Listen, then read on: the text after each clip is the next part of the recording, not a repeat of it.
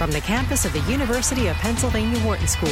This is Wharton Moneyball on Business Radio, Sirius XM 111.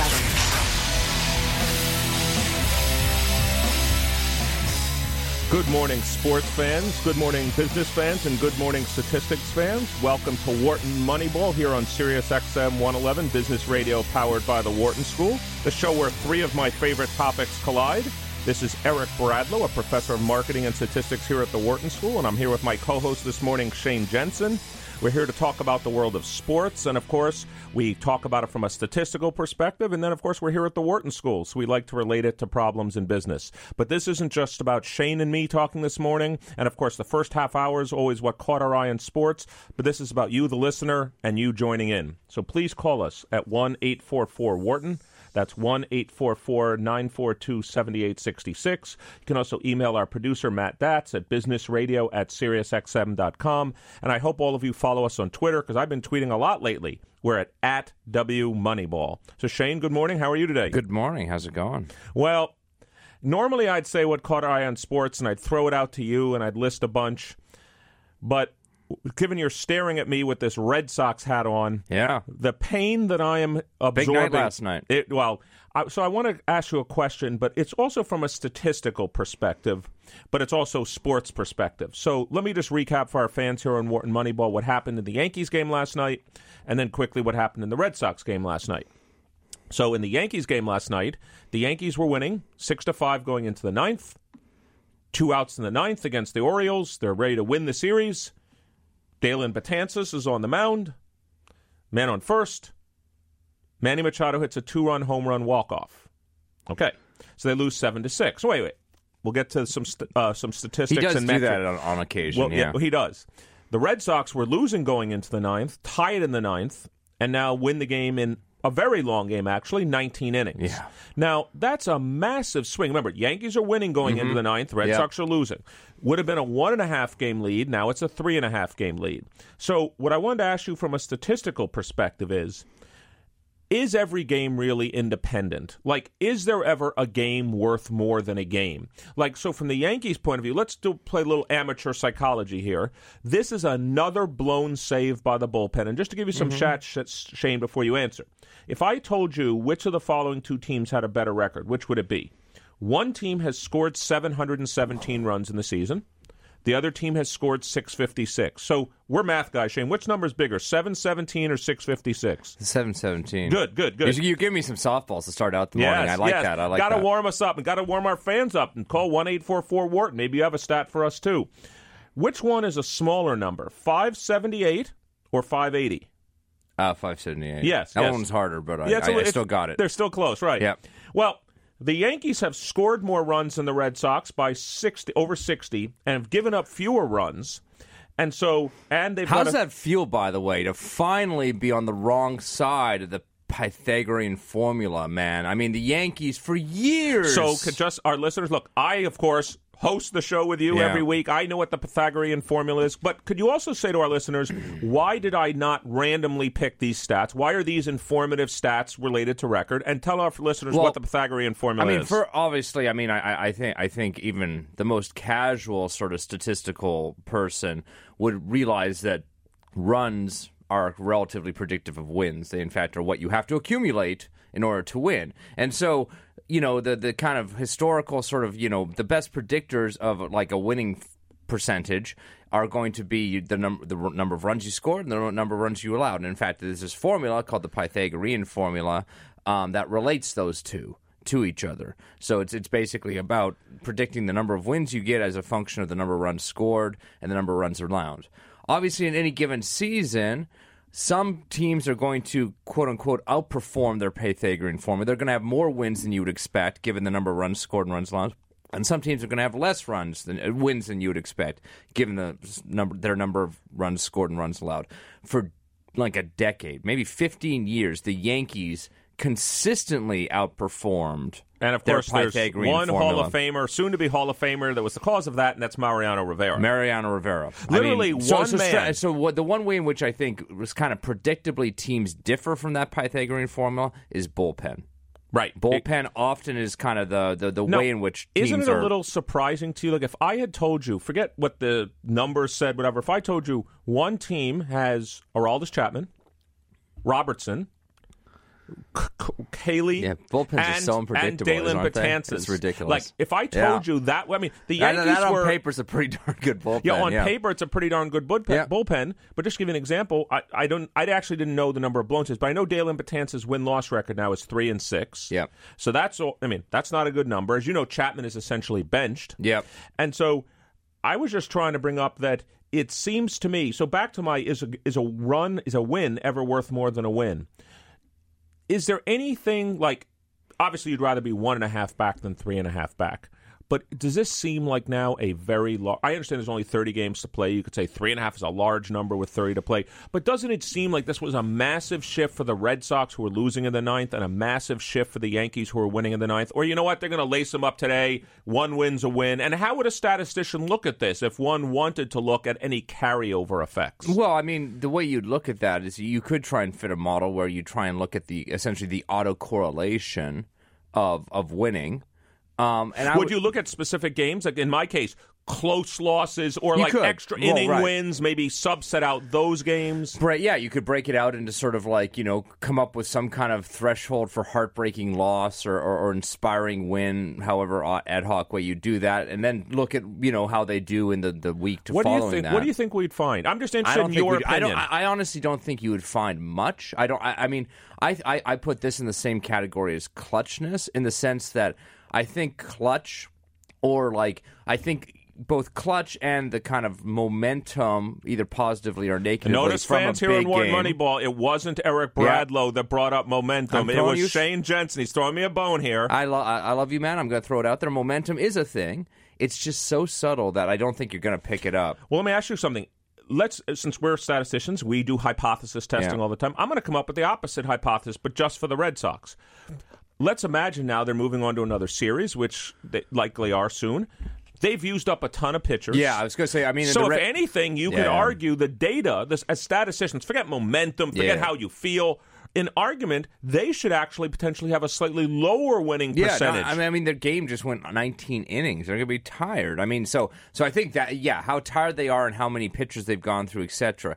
For the Red Sox specifically, I think that factor dominates any kind of psychological positive boost that they will get out of the game last night. Well, so given we're on baseball, I want to stay with baseball for a little bit, if you don't mind. Since Yeah. uh, these have all caught my eye in sports. And by the way, for those listeners out there that say, "Don't these guys realize the NFL season is starting tomorrow?" And of course. Mr. Patriot over here, I- I- I Professor certainly Jensen, realize it. realizes it. And just, I'll throw you a bone. Of course, this is the five-time world champion Patriots That's that we're playing right. tomorrow. Just to be clear to They had to move everybody. the banners around the stadium to make room. Yeah, there you go. Uh, is that true? Yeah. Ah, very exciting. Well, listen, I do know that, but of course, at our 8:30 hour, we have Aaron Schatz, one of the world's experts on NFL, uh, Football Outsiders, etc. And at nine o'clock. Uh, we have Bill Connelly coming on talk about NCAA. So I'm just holding off on. Yep. I, Oh, know no, the college gonna- football season started. We're going to really get into it with the with football We're, today. we're going to get into it. So I wanted to bring up another MLB stat that was interesting, and, and tell me if the following statistics and math as an approximation is okay. So not last night, the night before, um, a guy uh, on the Diamondbacks, I believe, J.D. Martinez, um, hit four home runs in a game. wow. Okay, yeah. Now see, that's a wow. That's a while. I mean, remember when Mike Cameron, who's not particularly, well, he's a fine play, baseball player, but I remember him doing that like 15 So, years so ago. So, if you had to guess how many times that's been done in MLB history, what would be your guess about how many times somebody has hit four home runs in a game? 10 maybe? Yeah, it's 18, but you're not off. Oh, You're- wow. you're okay. by- no, I, by- I was thinking, yeah, basically it was, I thought it, uh, in my mind, it happens about once a decade. Well, you're I about guess it right. happens about twice a decade. It happens about twice a decade. And by the way, there was a stretch, by the way, I want to get to a probability question for you in a second, Mm-hmm. Yeah. but there was a stretch, by the way, in the American League where between 1959 and 2002, it hadn't been done at all. It I hadn't see. been done for 43 consecutive years in the American League, by the way, which has a Yeah. DH, so Yeah. that's interesting. Could the following math we always talk about is something a one in a hundred event, a one in a thousand event, a one in ten thousand event, a one in a hundred thousand event? I did a little kind of envelope math. Just want to see if you think this is reasonable or maybe it's not reasonable. Okay. Let's imagine that someone is a 40 home run person. I'm just making Yeah. it, that, that's a good number, but let's imagine that. Yep. So that means they hit a home run one out of every 15 at bats based on a 600 at bat season. Okay? So I just took one out of 15 times one out of 15 times one out of 15 times one out of 15. In other words, there's a one in 50. Let's assume independence. That the hitting these home runs are independent, so each at bat they're independent. Let's Yeah. imagine you only get four at bats in a game, which Yeah. may not be true either, but let's imagine that for a second.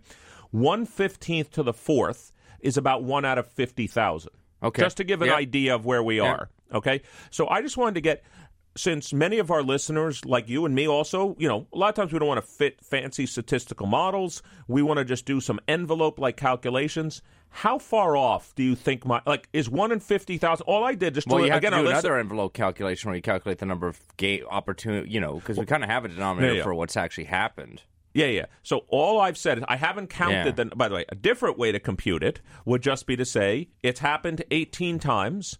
How many player games Yeah. have been played? Though Let's it's a different compute- calculation because your your probability calculation was conditioned on you were you were only kind of focusing on the subset of games, player games where the player was already a, a, an elite home run hitter. Yeah, yeah, yeah. So I'm probably way overestimating it by saying it's a 115th person because, you know, most people aren't hitting home runs at a 1 in 15 pace. Though counter argument, maybe this is you know I mean probably these four home run games come from like a particular pitcher batter combination that like you know, you know it could be something about that that particular pitcher batter combination where that batter does kind of have that pitcher's number that game or something like that that you know one out of 15 even if they, they it may not be the right kind of per at bat odds for that particular player game Yeah, by the way, it, it it might be, by the way, I didn't look at this. I should have. My guess would be, I'm hoping, by the time he was up the fourth time, it's probably not the same starting pitcher in that's you know, given up Presumably all not. four home runs. to the presumably they have to face at least multiple At least multiple pitchers. game. By the way,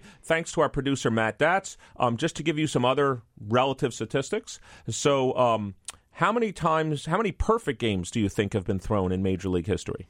Oh, that's probably around the same scale, right? Something Uh, like see, 15 That's or what something I was like that? ask you. Yeah. That's the point. It's Yeah. 23. So just to be clear, not, not that this is necessarily. No, but I mean, you there are this- more perfect games than there are for home run They're games. both really impressive achievements. Very rare and very impressive These are small numbers, and you and I don't want to make a difference How many no hitters have there been? Is that? Well, I'm glad you've asked me that because our producer Matt Datz has given me that number too. 273. 273 no hitters. So uh, basically, Well, let's think about it. Let's say there's two a year, three a year Yeah, for I- 90 years of baseball. Well, right. no, right. no, I'm saying I- base, it- it- that's, it- no, well, that's it- always been my sense yeah. of the number. You I get mean, like certainly more, more uh, a couple times a year. I agree. Um, it's just amazing to me that uh, a perfect game is basically ten times as hard or li- less likely than uh, no hitter. So that's another interesting. See, this is, by the way, this is how I, I hope our listeners here on Wharton Moneyball, and again, this is Eric Bradlow, I'm professor of marketing and statistics here at the Wharton School, and I'm here with my co-host this morning, Professor Shane Jensen from the statistics department. We're here on Wharton Moneyball, Sirius XM Radio, powered by the Wharton School. And if you want to join the conversation, what caught your eye? Uh, please call us at one eight four four Wharton. That's one eight four four nine four two seventy eight sixty six. What I hope our listeners here are appreciating, Shane, is the way kind of statisticians kind of look at things maybe a little differently than others. Like what caught your eye wasn't just that home run, four home run games and perfect games are the same, but perfect games, last time I checked, are no hitters. Yep. So they're a subset of them. So there's 273 no hitters, and less than one tenth of those Yeah. are actually perfect games. So right, and I mean, obviously, we can all recognize a perfect game is harder than a no hitter. Yes. it's you know, it's a particularly special case of it. That said, I, I would not sort of say that like, oh, you know, given that you have the skills to throw a no hitter, all you really have to do is just not walk anybody in that game either, right? or hit a batter, Or hit a batter. or Yeah, I mean, have an error happen. Sure. So no, I'm just saying. I, and actually, that that that I would be interested in digging into the data to sort of like how many of those no hitters that weren't perfect games were not perfect games because of a walk versus like an error. Right. You know how you know how much of it's sort of like to a certain extent randomness within the pitcher's control Well, versus as you know, if it gets to be the seventh control. or eighth inning and a guy has a perfect game, you will see the fielders. I mean, if you've ever seen guys fly around a baseball field to try to catch a ball, Oh, yeah. I mean, I, I you know, Oh, that's got to be the tensest thing, one of the tensest things in baseball. Like, to please be like, don't hit the to be ball to like me. a Please don't hit it. shortstop with like two outs in the ninth of a perfect game.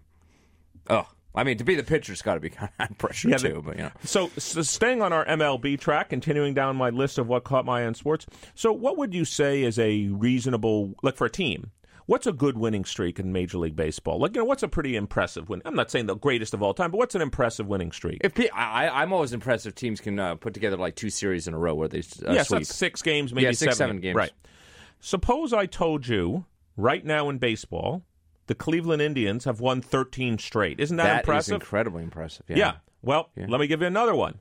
At the same time, right now, active, the Diamondbacks have a 12 game hitting 12 game winning streak. So, you know, this is again what catches my eye in sports because we have two teams. We have American League team and a National League team. That are both on what you and I would consider, I mean, whether you want to take one half raised to the 12th power and say that's the odds of a team winning 12 in a row or one half to the 13th power and just to give let's see just to some back of envelope. I know one half to the fifth is one out of 32 so one half to the 10th is going to be like one out of a, a thousand.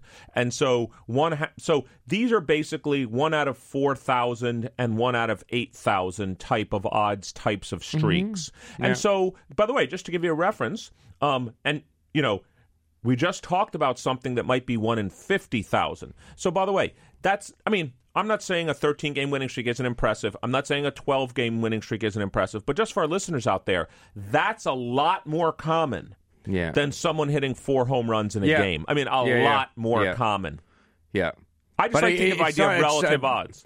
So, but you know, the the odds, uh, the probabilities do really drop from there. You know, because when Oakland won its twenty games in a row, that was pretty well- That that that would be relative. Well, we can do the math. So let's Yeah. just say if 13 is roughly one out of 8,000, right? Yeah. So seven more games is going to be one 128th of that. All right. So now we're taking one out of 8,000 and we're multiplying it by one out of, a, so now we're talking about one in a million. yeah, basically one in a million. Yeah, Yeah. Well, a million is. uh, See, That's th- a but this big is what. number. No, but this is why I love being a statistician because you compare. You say, well, one out of thirteenth is impressive. One out of twentieth is really impressive. How relatively impressive are they? Yeah. Well, one of them's one out of eight thousand, and you know, you and I are going to see those in our right. lifetime. Yep. Quite common. One out of a million, you don't actually see that often. Well, right, and I mean, uh, with hit streaks, it's the same sort of thing. I mean, we, you know, every season we probably got somebody going into like maybe the twenties. 20 game hit streaks. and 20 stuff game like hit that. streaks are It's fairly relatively common. common. We always get excited about them, especially if they're you know playing for our team. But you know, once you start getting into the 30s, then people start really paying attention. If you were to get into like the late 30s, early 40s, that, that, then all of a sudden ESPN's cutting to every game you're in. But also, just think about what you just said, just for our listeners here. Let's imagine you're at a 40 game hitting streak, which, by the way, would definitely put you in the top 10 of all Yeah. time. I mean, we know Joe DiMaggio, 56, Pete Rose, 44. By the way, we'll talk about that gap in a second just to show you how impressive that hit streak is. But again, let's just go back to our let's imagine. Um, your probability of getting a hit in a game. Let's say you're a really good hitter. Let's say it's 0.75. Is that about three quarters of the games? Let's say someone gets Yeah. a, a really good hitter gets a hit. That's Yeah. probably a hit.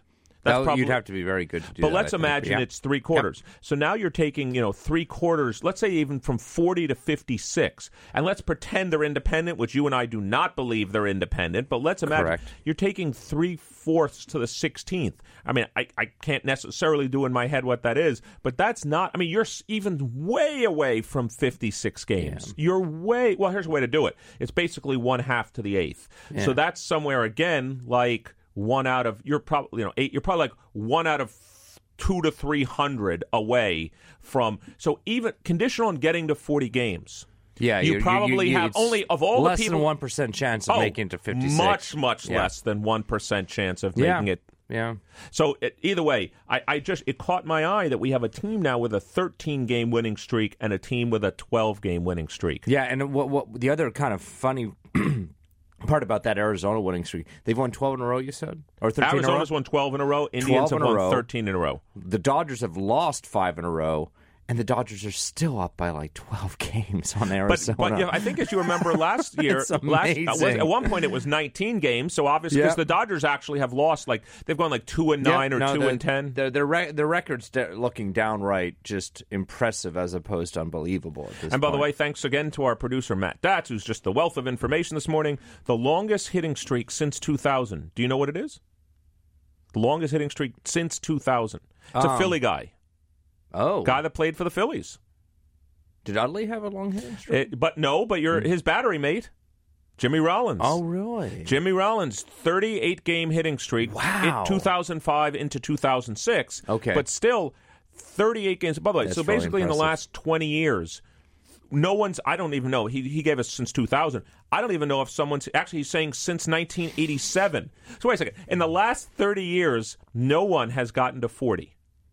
Who no did- one. Who, who had the long hitting streak in 1987?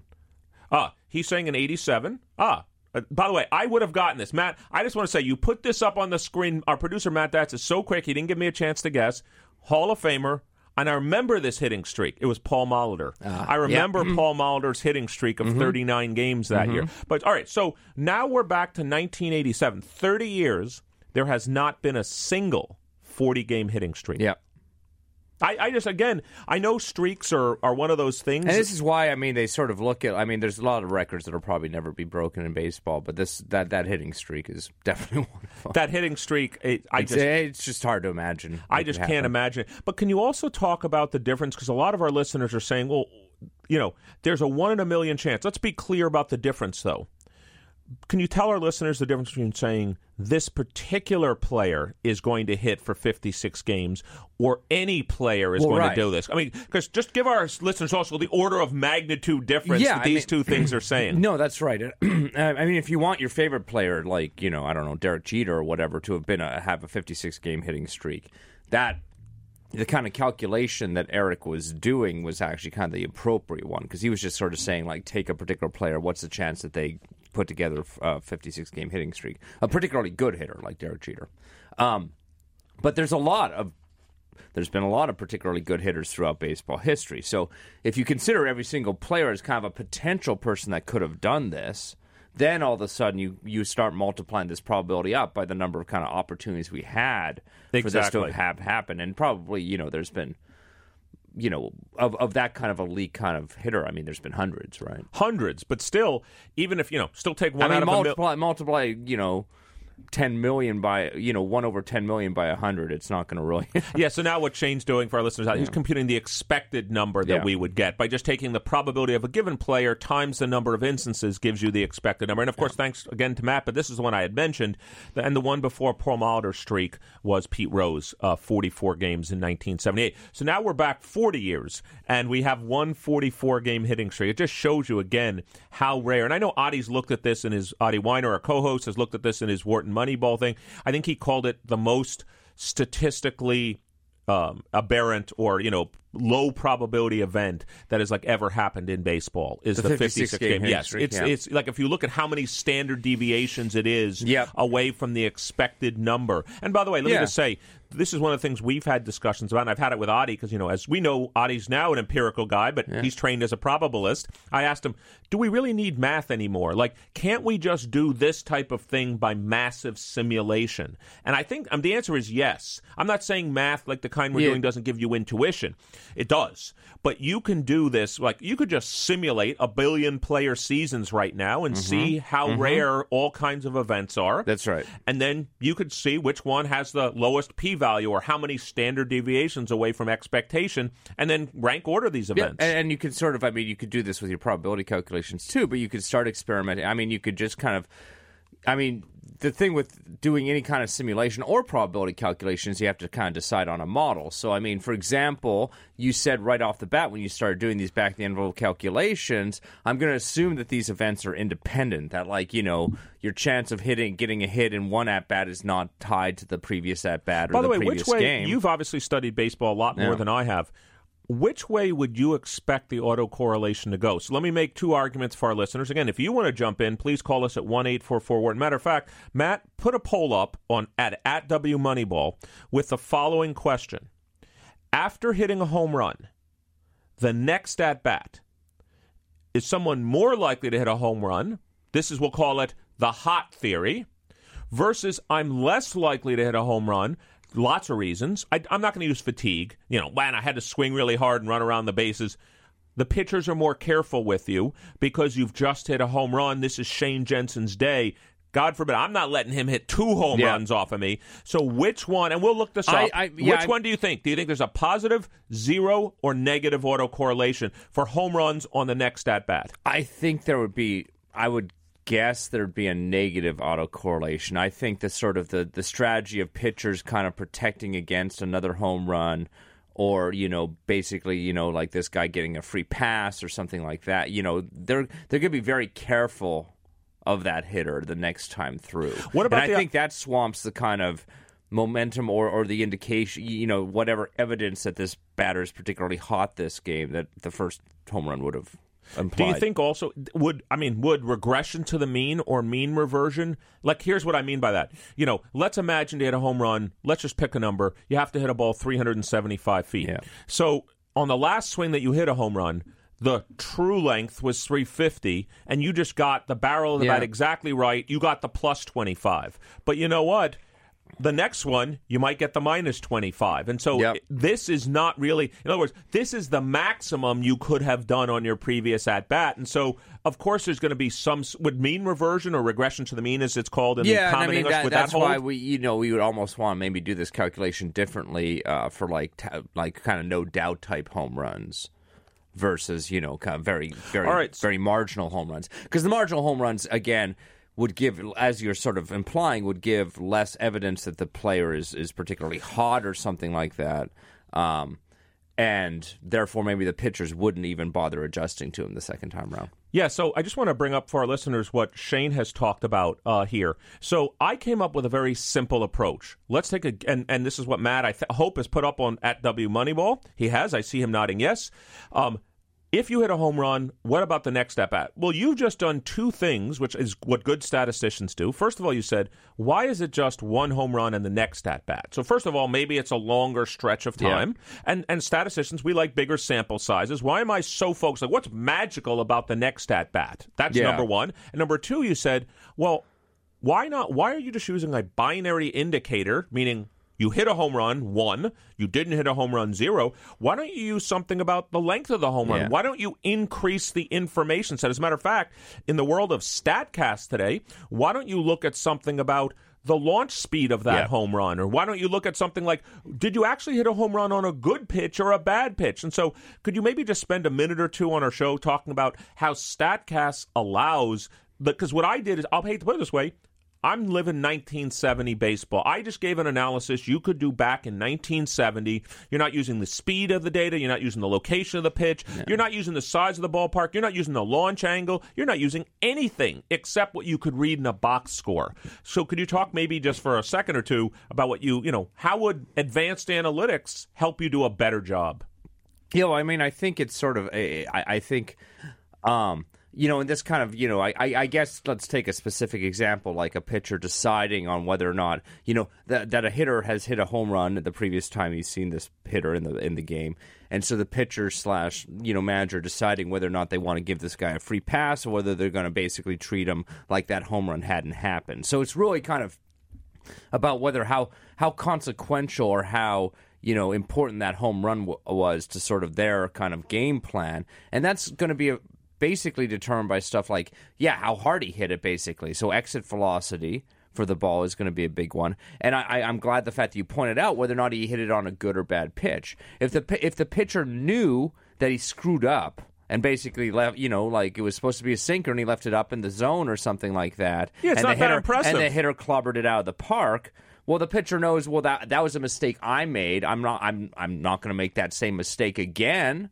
And so I'm not going to treat this batter any differently. But, if the pitcher threw the best possible pitch he could have, and the guy still nailed it out of the ballpark, then maybe that uh, that's something that gives a pitcher slash manager pause. What about the role that advanced analytics might play? For example, would we expect the probability of hitting a home run, given you just hit a home run, whether it's in the next at bat, next couple of at bats, would we expect the role of since analytics is playing a much bigger role in baseball? As a matter of fact, the whether the pitching coach, the manager in the dugout can probably get someone to call him and say, "Look, this is where you hit, you laid the pitch out. Do you think analytics would actually lower the probability that you would hit a successive home run, given now we have so much more information in real time? Do you think it would ever get that, or, or the effect would be so immeasurable that it's hard I, to know? I think, yeah. I mean, I mean, I think analytics is certainly lowering the odds that got, you know is helping pitchers to lower the odds that hitters do particular things. I mean, I mean, the analytics is also helping the hitters on the other side, but you know. Um, but yeah, like having a good analytical report on a particular hitter will help you pitch against him and, and lower his success of all, whatever negative outcomes. I don't think the extra analytics for like a particular event like that, given just how random things are still in baseball, um, I don't, I don't, I don't, I don't think that will actually have would, would have a consequential effect. And by the way, don't don't ever forget our listeners out there what Shane just said. Despite all the advanced analytics, there's still a lot of randomness. Ton in, of randomness ton of game. randomness in baseball. Well, this has been the first quarter here of Wharton Moneyball. This is Eric Bradlow, and I'm here with Shane Jensen. We're going to take a break in just a second, and joining us right after the break is Aaron Schatz. So please join us after the break. We're going to talk about the NFL, our favorite sport.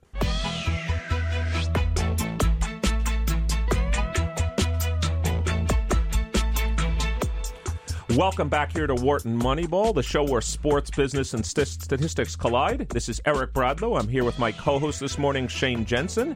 Thanks to our sound engineer and associate producer, Danielle Bruno. I have no idea what that music is, but let me just tell you, I'm so much in the mood now to talk to Aaron Schatz about the NFL. This, it, this is, sounds like the music I would listen to on my way to a tailgate going to the game, so thanks to Danielle for that.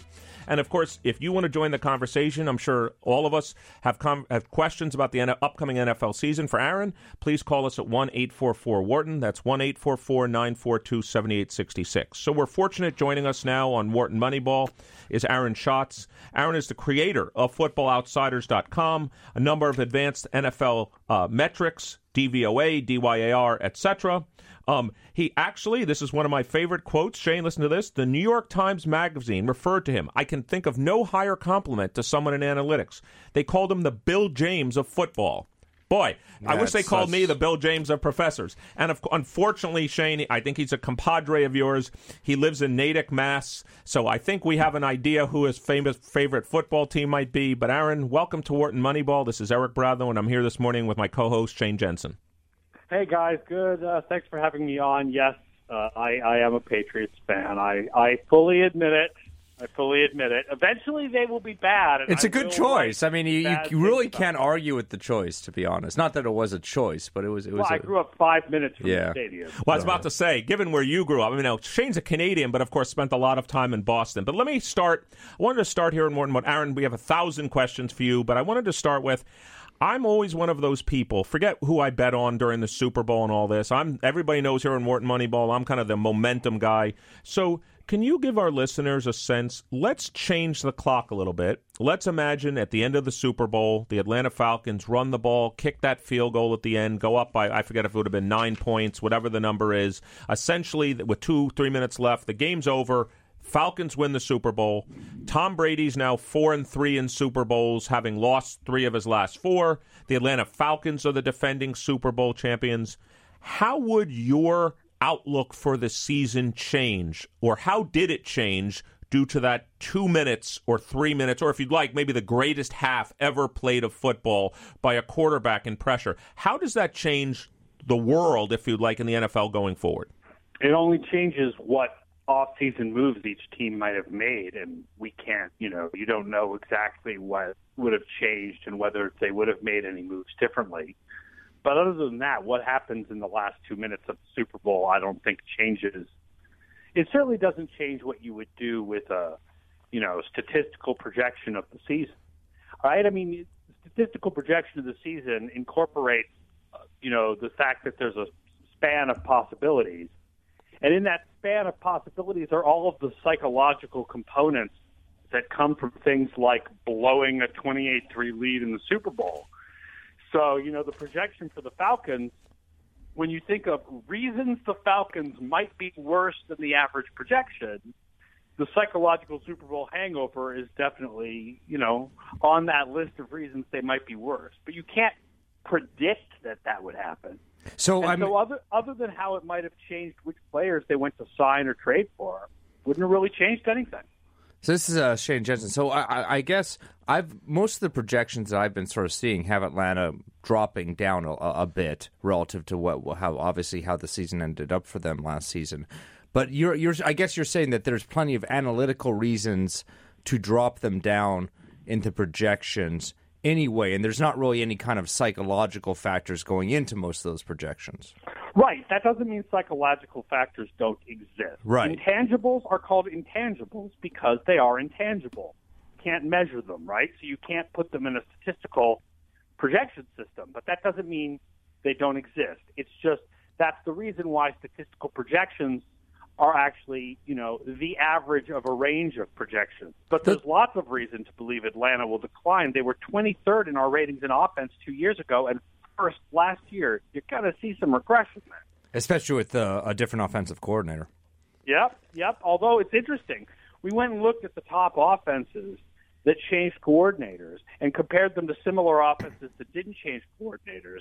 And surprisingly, the regression from the offenses that changed coordinators was really no greater than it was from other great offenses that had the same coordinators. Hmm. Hmm. That's very interesting. Of course, uh, we hope that the offensive coordinators who are doing well, who join a team that's doing well, say, look, I don't want to say if it ain't broke, don't fix it, but in some sense are looking at what was successful, and so they may not change as much. We would have to look at something like that. But I got a lot of questions for you. So let me start with the following. Um, matter of fact, and the next three questions, by the way, um, our ho- our co-host Cade Massey says hello. He wishes he could be here. He got caught on a flight from Toronto, so he can't be here today. But he asked he wanted us to ask you three questions. So the it's first always Canadians, isn't it? It's, it's always well Shane's messing a, everything up. Shane's a Canadian, and he made it to the show today. But of course, he, he walked over from his extra ten yards. yeah, yeah, exactly. It's it's that's the extra length of the field. Um, so how what is your sense of the role? Obviously, a team that a lot of people are predicting to do some real damage this year is the Cowboys. How does someone like yourself that looks at the advanced analytics of the game take into account something like, you know, Zeke Elliott? We know, let's assume his six game suspension continues to be upheld or the courts don't overturn it, given the, you know, we're not going to talk on this show about the legality of it because we're not, that's not, we're a sports statistics and business show. But how would you think about the impact of a player like a Zeke Elliott if one were trying to build a line for the games or make projections for the season? How much does that have an impact? Well, the first thing I would do is suggest that people search out Stephanie Stradley's blog if they want to read about the legalities of the case because she's write, written about this. She's written about the legal issues in the NFL for years now and points out how unbelievably confusing this whole thing is. Um, part of the problem with Ezekiel Elliott is that he is a really good example of the interplay of factors in the NFL and the fact that unlike in baseball, it's very difficult to separate each player from his teammates, right? Because we can tell you how much value there was on plays where Ezekiel Elliott carried the ball last year, and that's sort of how we try to measure his value. But that doesn't talk about the way that having Ezekiel Elliott changed the defensive schemes in such a way that it opened things up for Dak Prescott to throw the ball down the field, or how Ezekiel Elliott putting Dak Prescott into good down and distance situations eased Dak Prescott's mind as a rookie and made it easier for him to succeed. And so, uh, you know, you can't exactly quantify how much you're taking out of the offense with Elliott because you don't exactly know what the effect's going to be on the other players. Uh, we don't exactly know how good Darren McFadden will be in his stead it's still hard to separate what Elliott does from what the offensive line does. But we do try to do that, and based on the stats we have, both Elliott was successful and the offensive line was successful, right? So uh, with a lesser running back behind the same line, you'll still see success, just not as much. It's sort of like when uh, Terrell Davis was with the Broncos, and people used to say, you know, any running back can get a thousand yards in the Broncos system. Uh, okay, yes, but Terrell Davis could get 2,000 yards in the Broncos system, right? So Elliott is like that, right? Anybody can run behind that line, but not everybody is going to do as well as Elliott behind that line. So, how do you see? Again, we're talking to Aaron Schatz, creator of FootballOutsiders.com, uh, writes regularly for ESPN Insider and ESPN the magazine. Again, this is Eric Bradlow, and I'm here with my co-host this morning, Shane Jensen. If you want to join the conversation, if you have a co- uh, question for Aaron about the NFL, please call us at one eight four four Wharton. That's one eight four four nine four two seventy eight sixty six. So, Aaron, let me ask you as well, just a follow up to that. Um, what do you see as we get more and more sophisticated data and more and more analytics and metrics in the NFL? The exact question you tried to ask, which is, in some sense, how much value above replacement does Uh, Ezekiel Elliott have above a Darren McFadden or even the average player? Do we have a hope of getting that really well quantified in the future? Or, as you said, this is just one of those things. There's two, as I like to say, when you have 22 players on the field at the same time, there's way too many. I'm, I'm not into measuring 22 way interactions in mathematical models. It's really hard to do. And this is kind of one of those unknowables, or do you see us making progress? Well, progress, but not perfection. It's never going to be the kind of discrete one-on-one matchups that you have like in baseball, right? So, but there there I'm sure somebody's going to have some breakthroughs with that video tracking data. The chips that they now have in player pads where they it's really remarkable. You can see uh, a diagram of players on the field. You can measure things like the exact amount of separation at the moment of a throw between the receiver and the defensive back covering him, and then the amount of separation at the moment of the catch. Uh, there you can measure just who beats their block, uh, and you don't have to watch it on video and mark things down. The chips track it for you. The problem is it's almost too much data, and teams don't even have all of it. It's kind of remarkable to me. But that data is shared with teams right now. They only share the data for that team which means that you can't track how much separation ha- a receiver has from the defensive back because if you are the team on offense, you don't get the data for the defensive back. That's ridiculous. Basically, very strange. um, the and... NFL has this belief like if we share the same data with all 32 teams, some teams might get an advantage. Okay, yes, but they're not getting an advantage because of the data, because you're sharing the same data with all 32 teams. They're getting an advantage because they have smarter people. That's no different from having an advantage because you have smarter coaches or a smarter quarterback. Yeah, so I, I, assume this that that kind of insanity is relatively temporary, and and, and you know, fi- I, I'm.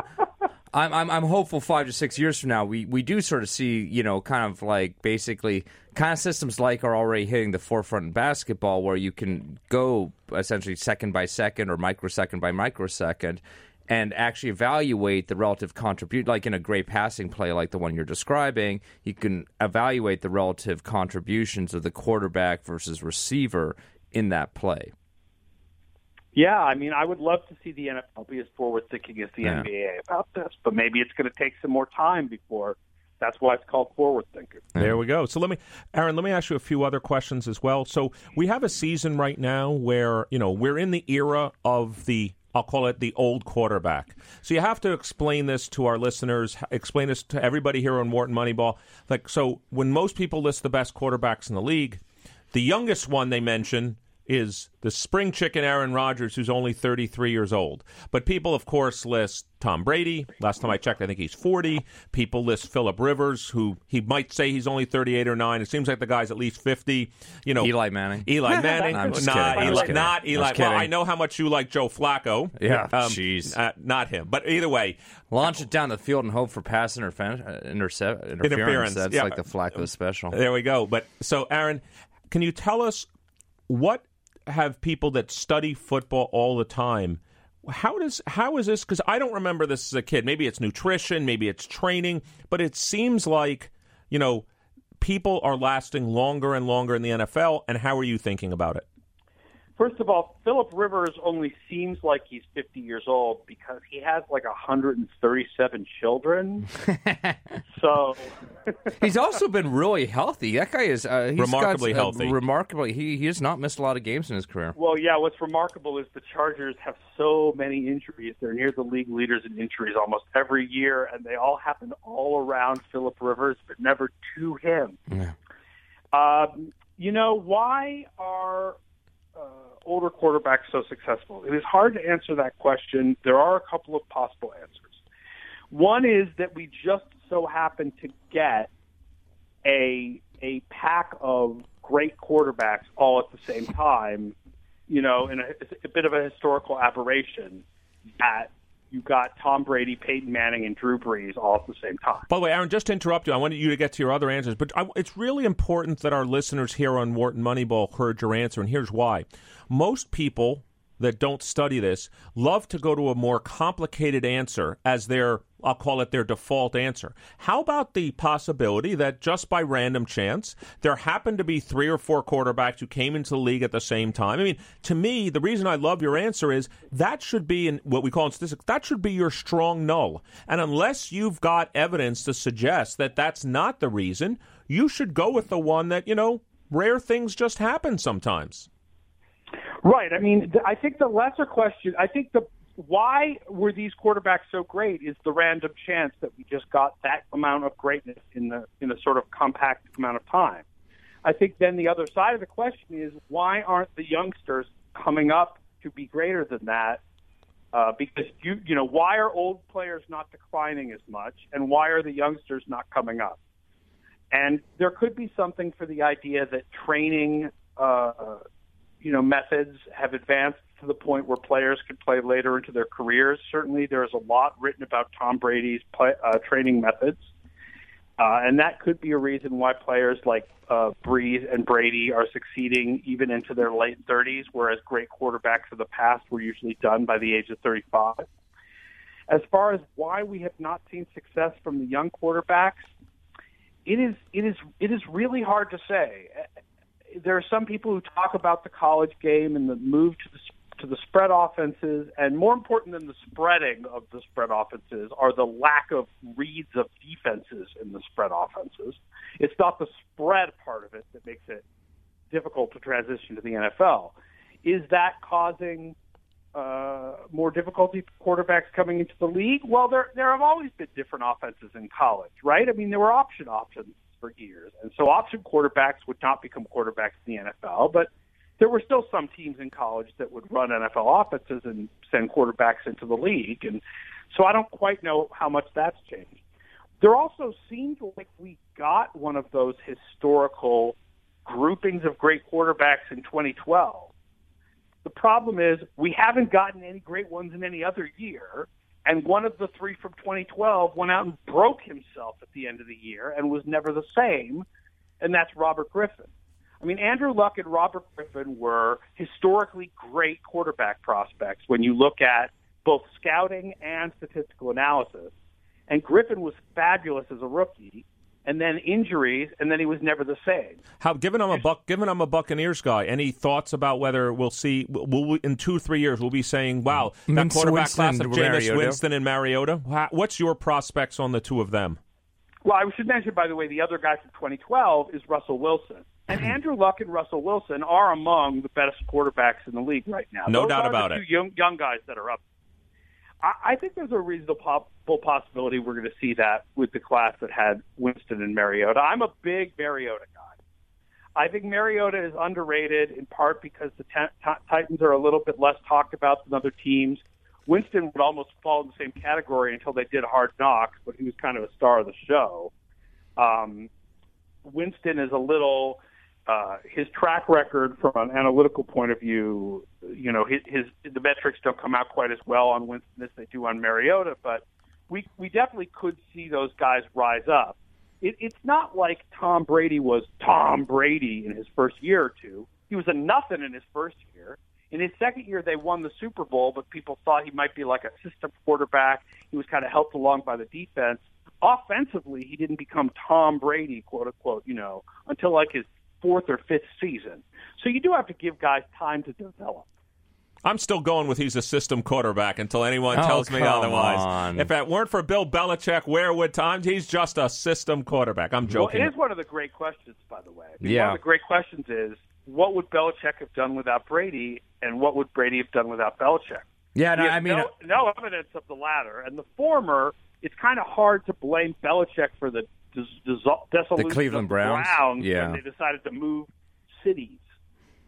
Yeah, the other thing, the other thing, of course, is you know people always like to point to the season where Brady, you know, obviously got injured and they went eleven and five with you know you, Aaron, you and I were playing quarterback for the Patriots that season, and so you know essentially, and the Patriots still. A lot of people like to point to that season and say, you know, Belichick is so great, you could put any quarterback back there. But again, I'll go back to your point. You could put anybody behind the Broncos offensive line to run for a thousand yards. Let's see them actually run for two thousand. You could put any quarterback in the Belichick system. Maybe they go eleven and five, which didn't even make the playoffs that year.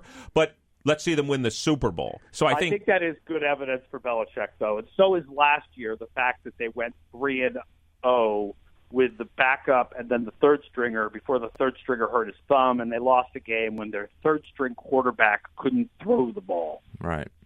Well, either way, I, am not that interested. So, Aaron, we only have about two or three minutes left with you. Um, as you look forward to the season, what are you seeing? Like, which of the teams do you think have been overvalued? Which of the teams do you think have been undervalued in the NFL?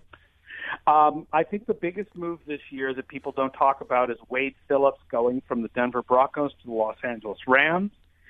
It's very rare to have a coach where you have enough of a uh, of a of a history of a coach changing teams to know that a specific coordinator has an effect on the teams that he joins. Because usually a coach will only start with a new team two or three times. But Phillips has been on like eight different teams and every one of them improves on defense, usually dramatically. So it's one of the reasons we think the Rams are going to be much better than people expect. Their offense is still going to be hideous, but the defense could be the best in the league. They have great special teams. They could be like a seven and nine. If the offense actually gets its act together, they're playoff contenders. And the Broncos are going to be worse than people think because their their offense isn't very good. And yeah, they've been riding that defense for years, yeah, and that and, defense and is very rare for a defense to be at a legendary level like that for more than two years in a row.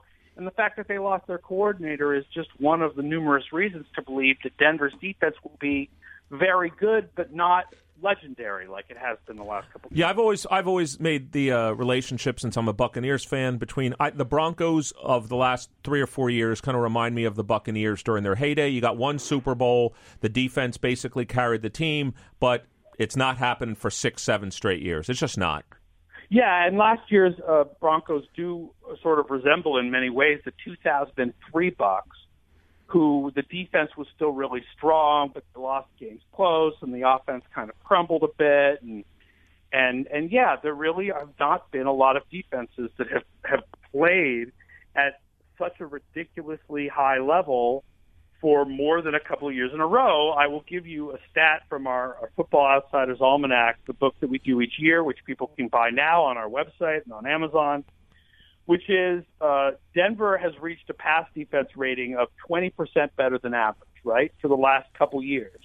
In the last 30 years, there's only one pass defense that's been 20% better than average for more than two years in a row, and it was Tampa Bay five straight years. Wow. From 1999 to 2003. As I said, they remind me of the Buccaneers. That's what I was I was saying. I feel like I mean, and again, this you you could give me the basis. Seattle are they in that same class? Close to it. Mm-hmm. Okay. Close to it, but not quite as good against the pass for as long, but better against the run. One of the interesting things about the Broncos defense is that it collapsed against the run last year. And normally run defense correlates better from year to year than pass defense. And it's a better predictor of future defensive performance than pass defense. There's more variation in pass defense. And that's another little bit of a warning sign for the Broncos defense for this year. Well, Aaron, we'd like to thank you for joining us this morning on uh, Wharton Moneyball. We've been talking to Aaron Schatz, uh, creator of FootballOutsiders.com, a number of advanced NFL metrics. You can find this stuff uh, ESPN Insider and ESPN the magazine. Aaron, thank you for joining us this morning on Wharton Moneyball. Absolutely. Thanks for having me. Well, Shane, I don't know about you, but I'm I mean I'm now even more excited I'm, I'm for so tomorrow night's for game. Yeah, I can't definitely. wait for tomorrow night's game. I may have to decide between watching that and tennis, but that's my problem, not yours. This has been one half of Wharton Moneyball. Uh, please join us after the break where we're going to talk NCAA football with Bill Connelly. Stay with us here on Wharton Moneyball.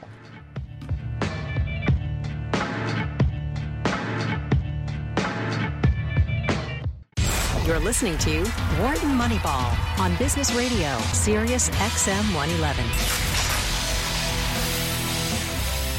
Welcome back here to Wharton Moneyball, the show where sports, statistics, and business collide. This is Eric Bradlow, professor of marketing and statistics here at the Wharton School, and I'm here with my co-host, professor of statistics Shane Jensen. We're here, some combination of myself, Shane, Adi Wyner, and Cade Massey. We're here every Wednesday morning live, 8 to 10 a.m. Eastern, and replayed throughout the week. You can also listen to us on iTunes and SoundCloud. You can listen to a podcast of our show. And of course, you can uh, of course, call in and call us at 1 844 Wharton. That's 1 844 942 7866. You can also email our producer, Matt Datz, at businessradio at SiriusXM.com. And thank you for all of people that are participating on our polls uh, through our Twitter feed at W Moneyball. So, Shane, we just spent the last half hour talking to Aaron Schatz about the NFL. But let's also remember something that started last weekend. It's for many really people even more exciting football. maybe That's more right. exciting is college football. So we're now joined we're lucky to be joined by bill connelly of sb nation. You can find his written work at rock m nation football outsiders football study uh, Stu- study hall. You can also listen to his very well-known podcast podcast ain't played nobody. And of course you can follow bill on twitter at sbn underscore looks like bi bill c uh, S, at SBN underscore Bill C. So, Bill, welcome to Wharton Moneyball. This is Eric Bradlow, and I'm here this morning with my co host, Shane Jensen. Thanks for having me. It's great to have you here, Bill, especially given, you know, we've obviously a week into the NCAA football season. Um, let me get right off the bat and start as kind of looking back to last week. What would you say were the best performances of the weekend?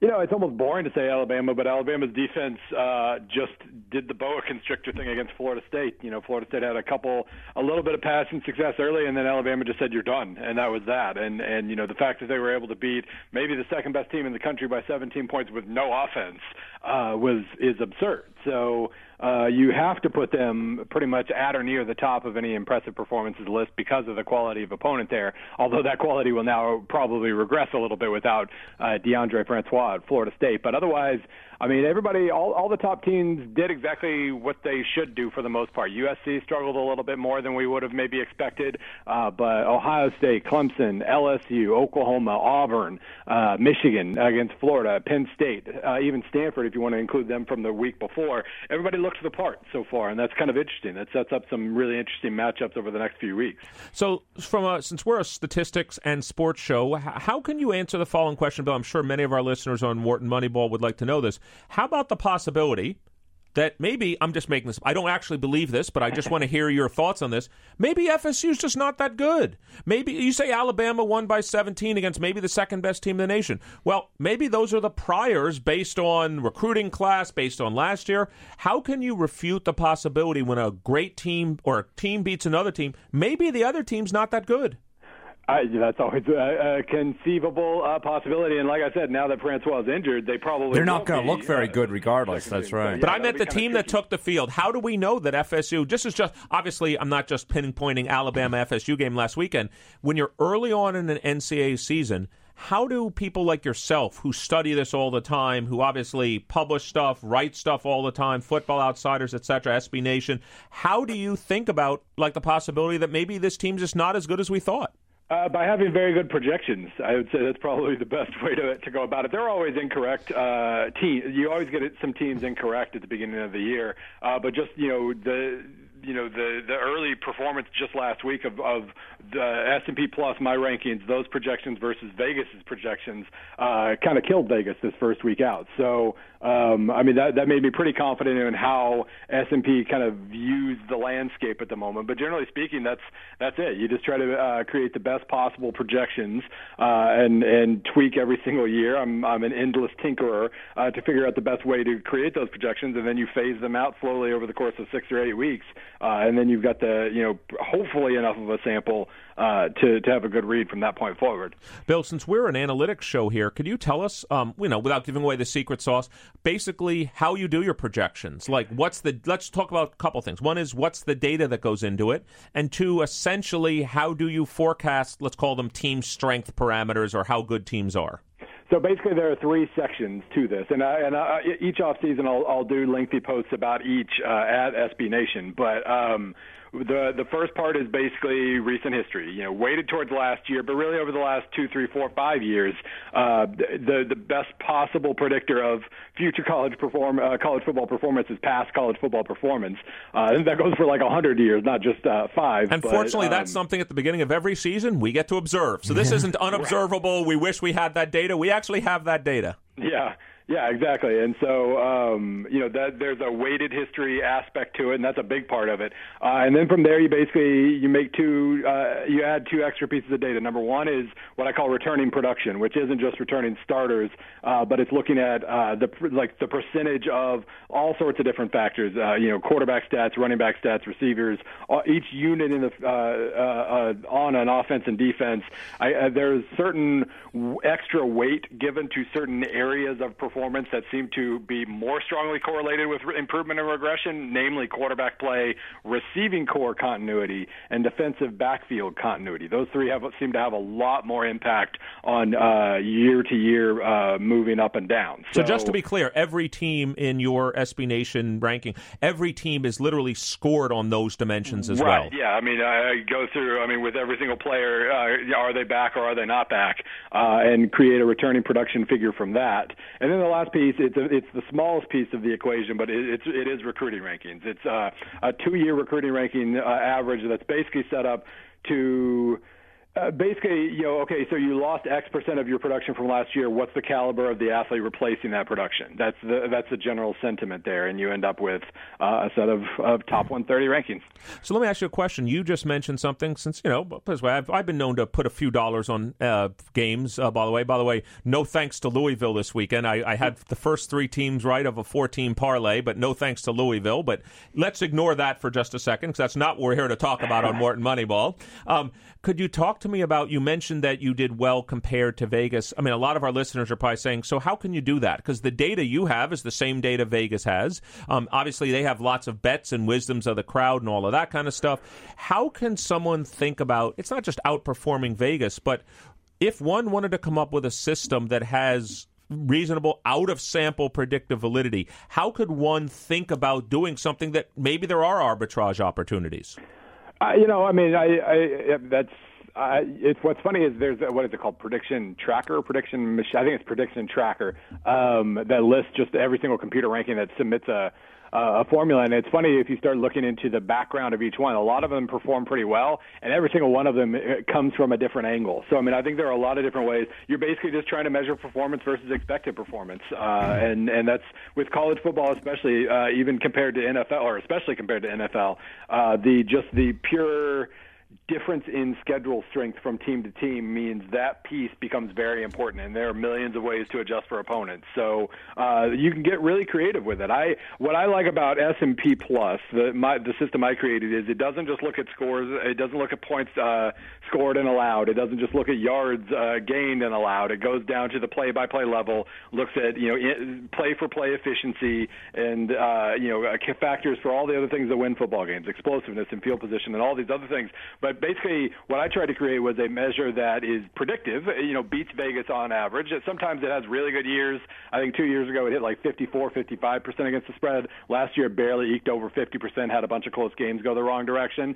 But just generally speaking, I figure if I can get over 50 percent against Vegas, then I have justification for using these tools that I have, the rushing rankings and all the different unit rankings, and dialing in on all these other stats. Then I, I've kind of justified its its validity to use in that uh, for for my writing and analysis. Bill, this is uh, Shane Jensen. You've kind of uh, picked, put forth a landscape where there's a lot of different projection systems out there, all of which, you know, differ in quality, obviously, but all of which kind of are built on different things and contribute a come come at it from a different direction. Has there been much thought about kind of producing an ensemble of those projection systems? Because certainly in statistics in general, we sort of observed that ensemble methods often outperform individual methods. Mm-hmm. Yeah, well, and actually, uh, different Massey, but there's a uh, the Massey the Massey composite um, basically tries to do that. It's same kind of deal as the prediction thing, where if you submit it, they'll post it. I, I don't. I'm I, am i am not organized enough to submit mine. I don't think I'm on this list here, but basically there are something like 50 or so uh, computer rankings that are derived from really super complicated methods and really super simple methods, uh, and you know they, they must be valid because they all have Alabama number one. Yeah, there we go. There we go. So we're talking to Bill Connelly of the real SB tough questions. Yeah. yeah. we're talking to Bill Connelly of SB Nation. Uh, you can find his written work at Rock M Nation, uh, Football Outsiders, Football Study Hall. You can also listen to his podcast. Podcast ain't played nobody, and of course you can follow Bill on Twitter at SBN underscore Bill C. And again, this is Wharton Moneyball. This is Eric Bradlow. I'm here this morning with Shane Jensen. If you want to join the conversation, if you have a question for Bill about the NCAA, please call us at one eight four four Wharton. That's 1 844 942 7866. So, Bill, before we get to next week's game, this week's games, of which there are some big ones, I want to talk about a couple other games last week and ask you if we'll ever see something like this again. So, I think you know where I'm going. Howard beat UNLV. They were the largest underdog in the history of apparently uh, sports betting, where the underdog won, a 45 point underdog. Liberty also beat Baylor, which was in the top 10. I think it was number four or five. Um, how can you explain that?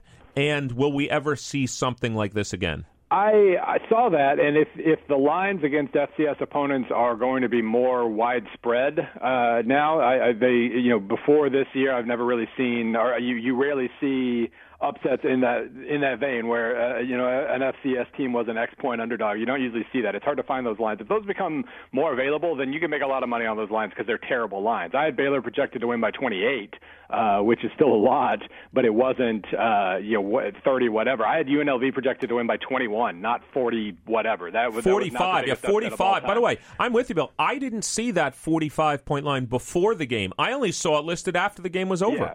No, I, I don't know where that came from. I don't know uh, why it existed, but it was not the biggest upset. Anybody beating, like, I would have only taken UNLV over Las Vegas Bishop Gorman High School by about 30 points. Like, there's no reason for UNLV to have been favored by that much. But if those lines are va- available, start looking at them because you can probably make a lot of money on them. They were pretty terrible lines. But but to your point, I mean, number one, Howard had a, a new quarterback that was pretty hard to, uh, you know, a, a Newton no less, yep. and he, they're pretty hard to. Uh, they kind of changed everything up, and UNLV just couldn't catch catch up once they were, you know, behind. The play calling, I guess, was allowed them to stay ahead. But then, um, as far as Liberty goes, they got really super lucky with some bounces. Their turnovers luck was, I think, was something like three. Uh, they had three more. Uh, they were plus three in the turnover margin compared to where they should have been, uh, which is probably about 15 points right there. So those kind of upsets happen. The the Howard UNLV thing was a little weirder, but it also shouldn't have been nearly as big of an upset as it, as it's been labeled to be. So the last game I want to talk about going backward looking for last weekend before we move on to next weekend's games is which UCLA is the real one? Do you uh, think is it the one that was down forty four to ten, or the one that won the game? I think the final was 45-44. So it, which which is the real UCLA? And is you know I want to ask. Besides that, I have to ask my question, Shane. I'm sorry, I got to ask Bill, who's an expert on this. Is there any momentum that comes out of that game because everybody knows I'm a momentum guy and I've been uh, insulted by three fellow statisticians for the last three plus years. Eric, there's no such thing as momentum, and if it is, it's tiny. But who's the real UCLA, and is there momentum? So UCLA over the last year, well now year and one game, has been very, very frustrating to watch because they had an offensive system that was kind of perfectly des- uh, devised for Josh Rosen's talents, uh, and then they pushed that offensive coordinator out because Jim Mora wanted a pro style guy, uh, and so he he brings in uh, what was it, Tuiasosopo Bo, I think, who had no offensive coordinator experience but promised hard nosed play, and their run game was maybe the worst in FBS at any level last year. So then they come out this year with Jedd Fisch, who's uh, kind of a power, you know, he was Jim Harbaugh's guy at Stanford and Michigan, power run if you can do it. They tried to run that kind of square peg offense early in the game, and it was terrible. Uh, and then, you know, so Rosen's throwing on third and long every single time and getting lit up. And then once they were down 34 points, they decided, hey, let's just, let, we're, we're just going to air it out. We're going to go hardcore tempo. We're going to air, we're just going to throw and throw. We're going to use unique uh, matchup advantages. We're going to actually try to maximize the talent we have, as amazing as that sounds. So, to your question, if that's the UCLA that emerges from this, the one that that forgets these stupid guys of pro style whatever, and just tries to win games with good matchups and a quarterback who could, uh, you know, who can throw at all sorts of different passes, keep pressure off of them a little bit early on in, in the down and distance if that's the team that emerges, then that whether you call that momentum or something else, they, if they found themselves and they stick to that, that could be a really interesting team to watch this year. If they turn right back around and try to go power running, what is it? San Jose State is next. Uh, they'll probably get away with it against them, but the schedule picks up real fast. So it, I, I, to your, I, I think it just depends on the lessons they learn here, and, and it's hard to know what that's going to be in advance. So what other teams caught your eye last week that, or let's call it this way, given the ratings that you create, what teams caught your eye as being positive and negative deviations from what you expected? You know, I think one of the things that I try to emphasize, and and uh, you know, I use FCS games uh, in my ratings, and I don't think everybody does. Uh, you know, I try to figure out the best way to, to kind of quantify the quality of those teams and use that data because we only have so much data. But what that means is, early in the year, if you really, really just destroy in every possible way, if you look pr- pretty much perfect against an FCS opponent, no matter how overwhelmed, you can move up in the rankings. And I, that's one thing I uh, you know, I think you can prove yourself every single week. So teams like Mississippi State, uh, Washington State, Wake Forest, maybe Army for that matter, uh, you know, a lot of them just completely and totally handled their business in a way that I think uh, bodes well for them moving forward. Not as a, a national title contender or anything like that, but just in terms of you know trying to maneuver through this giant crowded middle of college football, I think being able to handle your business the way Washington State and, and Mississippi State did says something. Meanwhile, Iowa, I thought Josh Allen was just terribly overrated this offseason. How he became a top draft uh, uh, draft prospect after one solid but not but mistake prone year at Wyoming blew me away. But regardless, uh, they've got a pretty good offense, and Iowa completely destroyed them, and I think that's probably bodes well for them in the uh, in the Big Ten West as well. What are you thinking about the Big Ten this year? And then I'll transition to the upcoming games this weekend. I mean, we have obviously Penn State in the Big Ten. Obviously, we have Ohio State in the Big Ten. We have Michigan in the Big Ten. We have Wisconsin in the Big Ten. So, what are your? Maybe, I may have even left out another great team in the Big Ten, or potentially great team. How do you see the Big Ten sorting itself out? And is basically most of the power in the Big Ten East. And you know, you know, uh, there it's as similar as last year. You're going to have someone bad coming out of the Big Ten West and someone good. You know, all three three or four teams battling it out in the Big Ten East. Yeah, I mean, as long as Wisconsin's in the West, and as long as they, you know, show the kind of fifth gear that they showed the other day against Utah State after, you know, taking the first quarter off, basically. Um, I mean, as long as they're over there and they play at the top 15 or so level that I think they can, then the West has at least one really strong team. Iowa, Minnesota, Nebraska, Northwestern, um, you know, all of uh, these teams are are potentially solid top 25 to 40 level teams, but Wisconsin's obviously the standout early. But the, the way you judge the Big Ten completely depends on how you judge a conference. Are you just looking at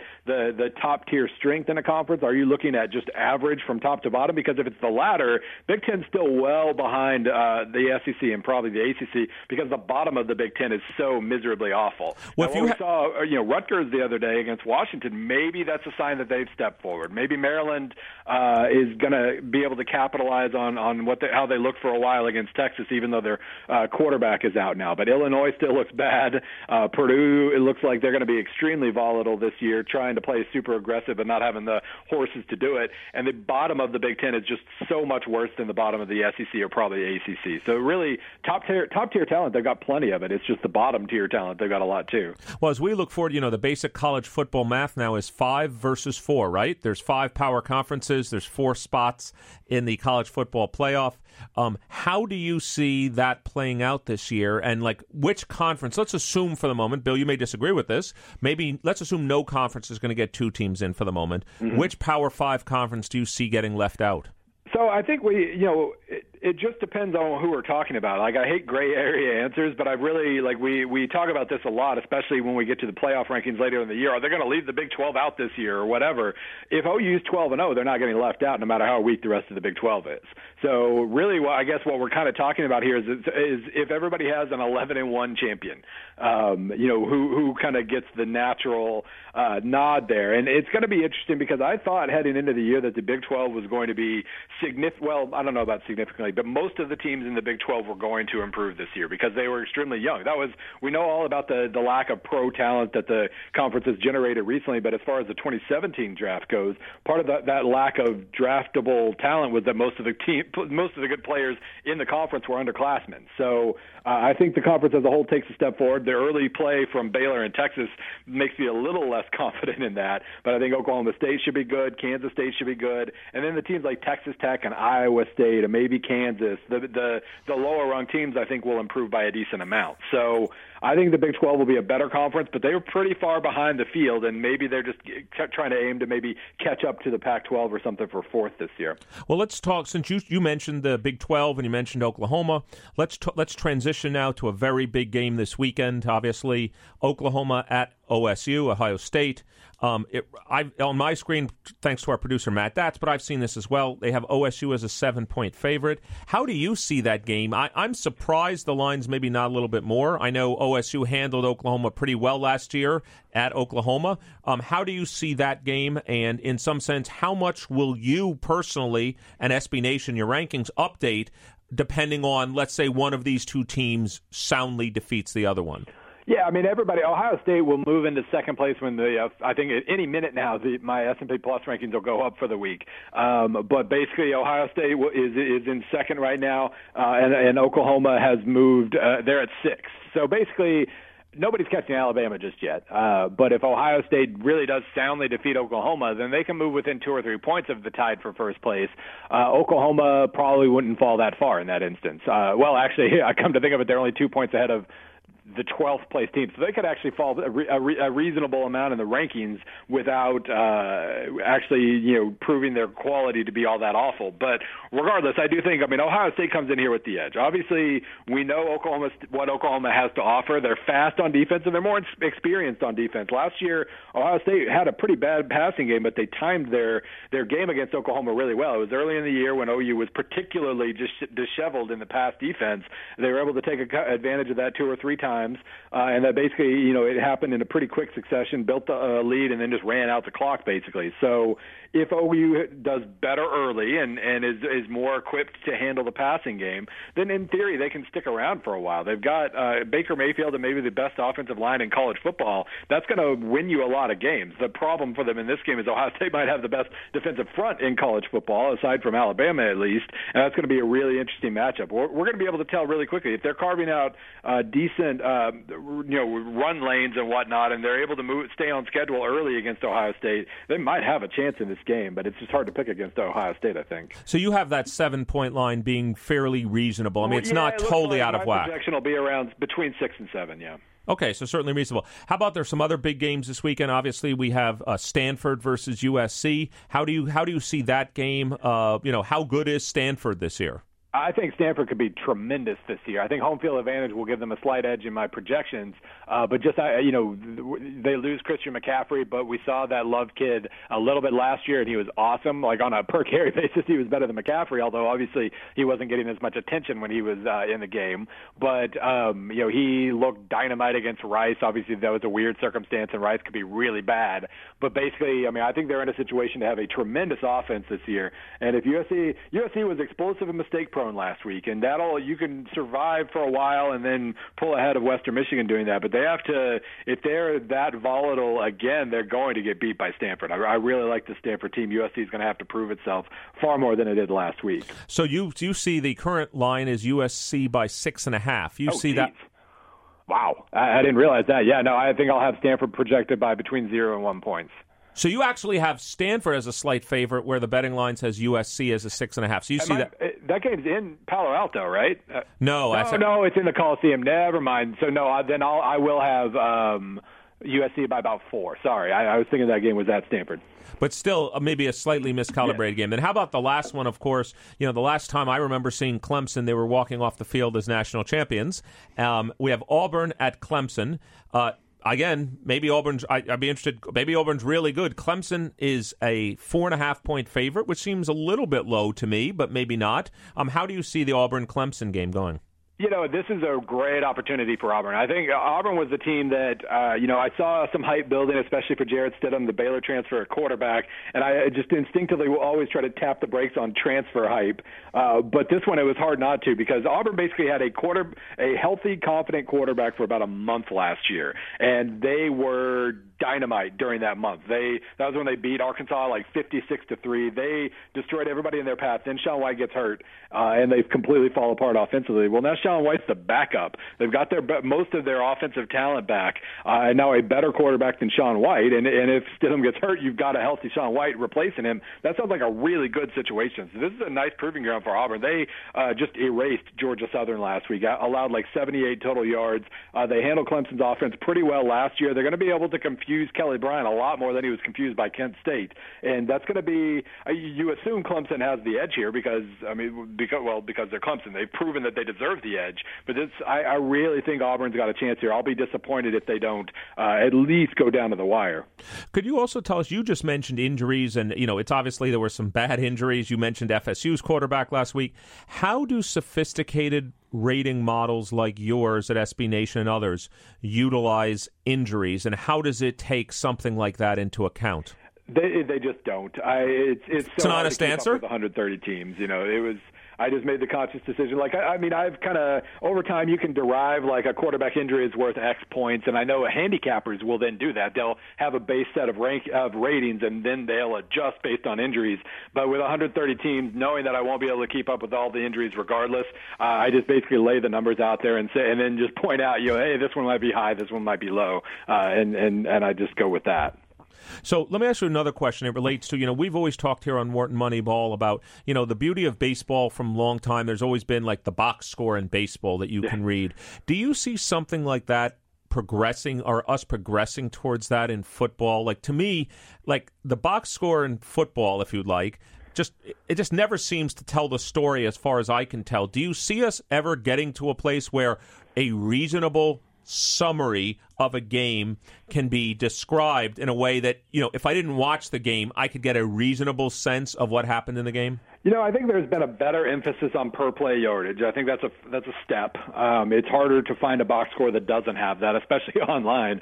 Um, yeah, the old newspaper box scores that just had like yards and first downs and penalties and fumbles or whatever really didn't tell much of the story. But I think it tell it gets you about two thirds of the way there, especially if you're looking at those that per play yardage, so you can tell really quickly. You know, uh, what was it? Tennessee versus Georgia Tech the other day. Georgia Tech had nearly double the yardage, but yards per play was like 6.6 to 6.1 or something. So uh, it kind of hones you into reality a little bit. But in my first book, uh, the study hall, I, I talked a little bit about you know what could they add to the box score to just make it better. I think first thing would be that third down conversions thing that we we always see. They were three for 14. Uh, having either a an average yards to go or average yards gained on first down. I think either of those would be very good and very descriptive and and, and, and it would tell you a lot about how they failed. Uh, that would be a very important thing. And honestly, I mean, if if we're if I'm designing the box score from scratch, I'm squeezing success rate in there. I stole that from Aaron Schatz years and years and years ago and used it for college, and I think it's the single most uh, it, it, it adds something to the the stats that you just don't get anywhere else. That on base percentage kind of look at play for play proficiency is so important. By the way, just because I don't know this metric, and by the way, you, you may not know, we just had Aaron Schatz on literally in the last half hour. Aaron was our guest from eight thirty to nine o'clock this morning on Wharton Moneyball. Um, what is success rate? How is that exactly measured? So basically, it's a different definition for college, but basically the idea is you're getting 50% of your yardage on first down, uh, 70% on second down, and 100% on third. And it just really it averages out over the course of a year to about 43%, uh, and you can kind of just t- you, you, uh, once you've seen it a few times, you can start to figure out, you know, because that per play yardage is great. But if you gained 80 yards on one play and then one on the next 19 plays, uh, your per play yardage wasn't terrible, but you were going three and out repeatedly. So having some sort of efficiency aspect, just looking at how successful you were at staying uh, on schedule, uh, that, that's so important and so vital to storytelling uh, when it comes to football. So, Bill, let me as let me ask you maybe one last kind of set of questions um, as we look forward, let's imagine it's five years from now. We're still doing Wharton Moneyball. You're still doing SB Nation, all the things that you've been doing. I think both of those are highly likely. If we're sitting here five years from now and we're talking about analytics and its application to whether it's college football, pro football, etc., I can imagine three areas where things could change, and if you want, improve. One could be um, there are better people in it. In other words, it's become just much bigger because of the people. Another could be the data's gotten much better.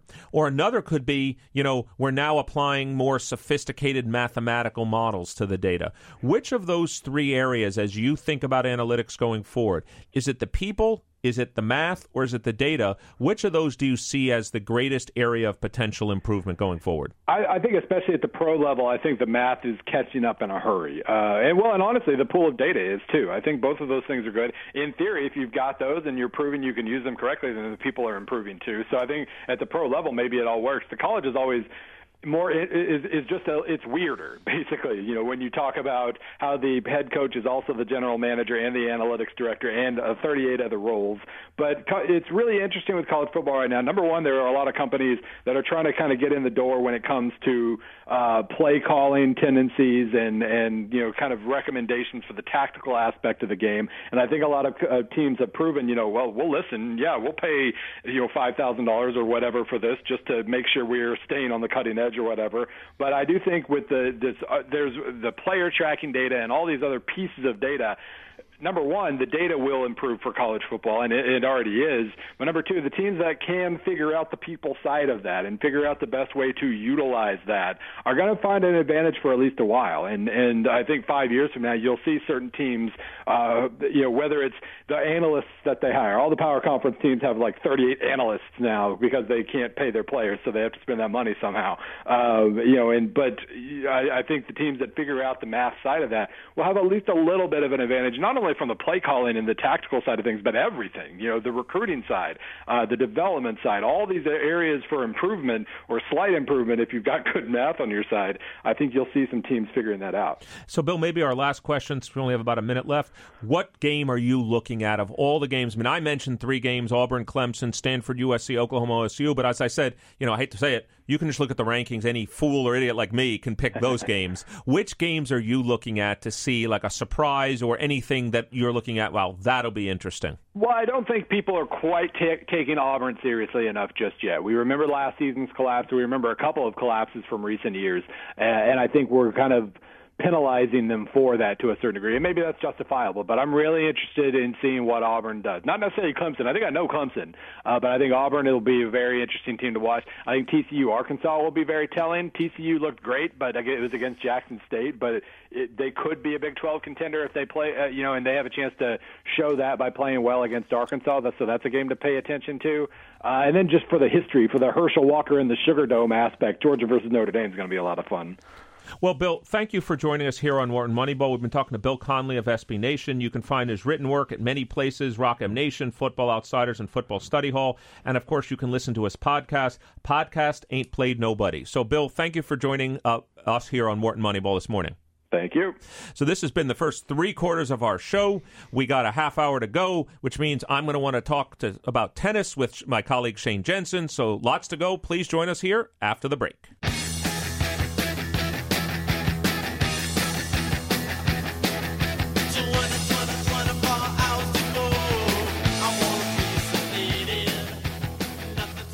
Welcome back to Wharton Moneyball, the show where sports statistics and business collide. Uh, this is Eric Bradlow, professor of marketing and statistics here at the Wharton School, and I'm joined by my co-host this morning, Shane Jensen. And thanks to our associate producer Danielle Bruno for playing music now from my era. This is a song I even recognize, so thanks to Danielle for that. And of course, we've had a great hour. We've uh, had Aaron Schatz joining us talking about uh, the NFL. We had Bill Connelly talking to us about college football. So this was kind of our all-star lineup as we're gearing up for the NFL season. So Shane before we jump into the NFL, because, you know, we're going to have our Moneyball matchup segment. I know all of our listeners here at Wharton Moneyball, this is our first uh, week back since, you know, the NFL season started. We're going to have our Moneyball matchup segment. But I wanted to talk to you about uh, an event that's going. Actually, before I get to tennis, I have a different. I have a question for you. This is a quiz, and I will bet that you will not get the answer right, and I will bet most of our listeners will not get the answer right. So this is a golf question. All right. So, which golf player this season has won a major and has also won five times on tour. Um, There's a lot of you know a lot of big name golfers. Uh, might and it's probably one of them. Who do you think that is? Who's this person won a major? There's only four majors. This person won one of them, and the person has won five tournaments this year. Spieth. Right. No. So it's not Spieth. He would have had he won yesterday, uh, yeah. uh, two days ago. It's actually this guy Justin Thomas, okay, who won the PGA. He's actually been neck and neck with Spieth. He won this uh, Dell Championships. He's now got a major and five wins on the season. Spieth only has a win in four. The reason I was just pointing it out was just it caught my eye in sports were and Dustin Johnson, of course, had Yeah. you know is another guy that's been up there as well. And then Hideki Matsuyama didn't win a major, but he's won lots of tournaments. It goes back to something we've talked about a lot. I'm pretty sure I know who's going to win, like you know, a bunch of college football games. I'm pretty sure who I know who's going to win a bunch of the NFL games.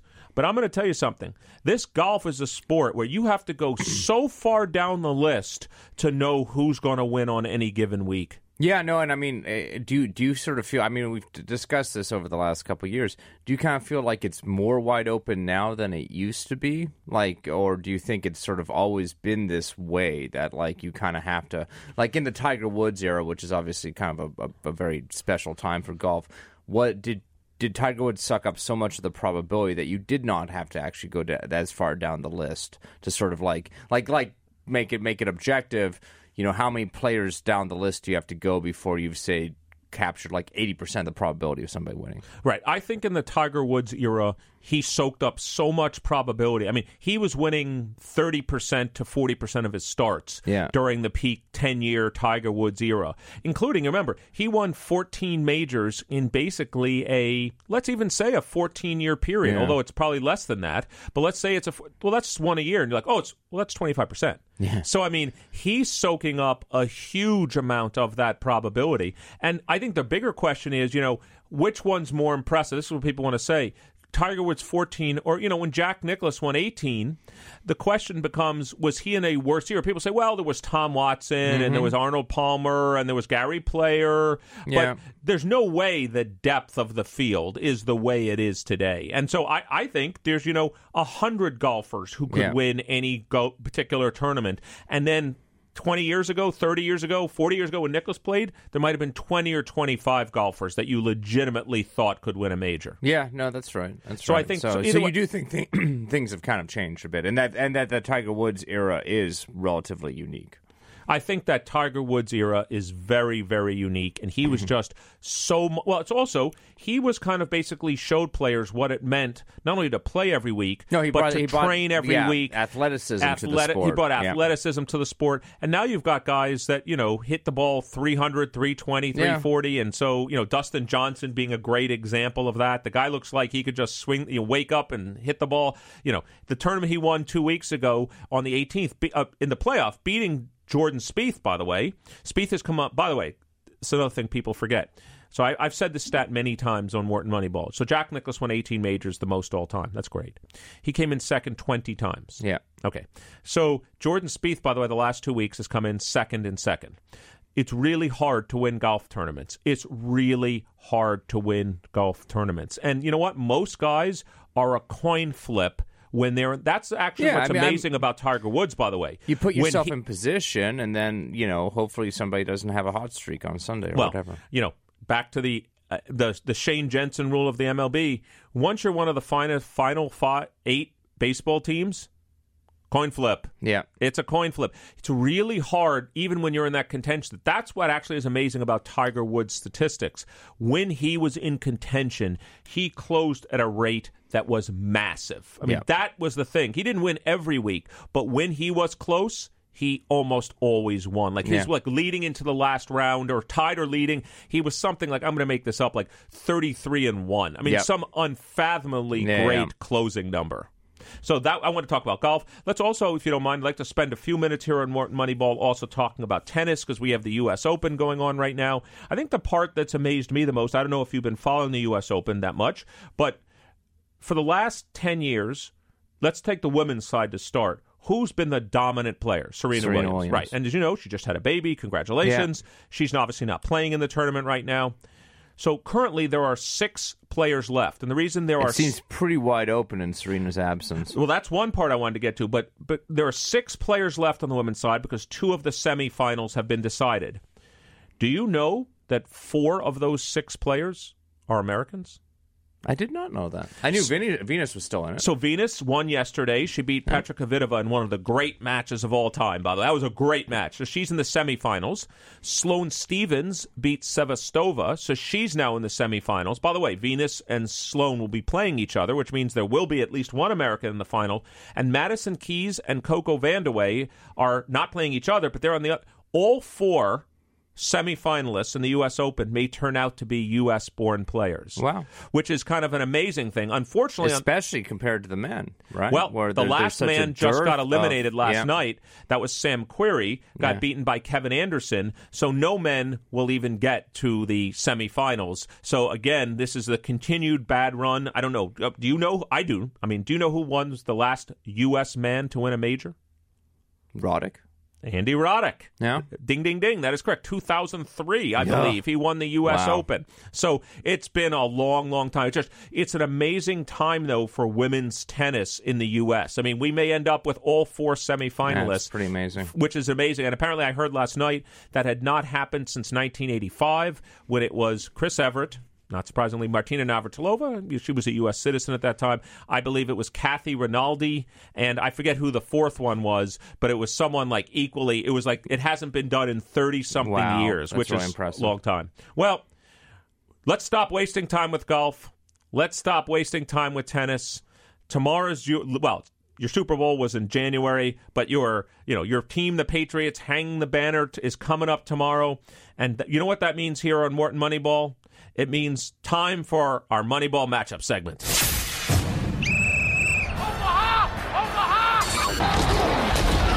Wants to go to the end zone. He does. Touchdown. Moneyball matchups. Well, I've missed the Moneyball match. I've missed the Moneyball matchups too. so, Shane, this is the time where each Yeah. of you and I look at the different games. Uh, we pick out a game that has caught our eye, let's say against the spread. And by the way, um, I had the dream that the Buccaneers and Dolphins game may be moved to Philadelphia, but I've been getting texts during the show. No, they're going to play the game during the bye week, week 11. So that so do not pick the Buccaneers and the Dolphins as your game because that game is not being played this weekend, which is an interesting issue that both those teams will not be playing until week 2, I guess, of the NFL season is kind of interesting.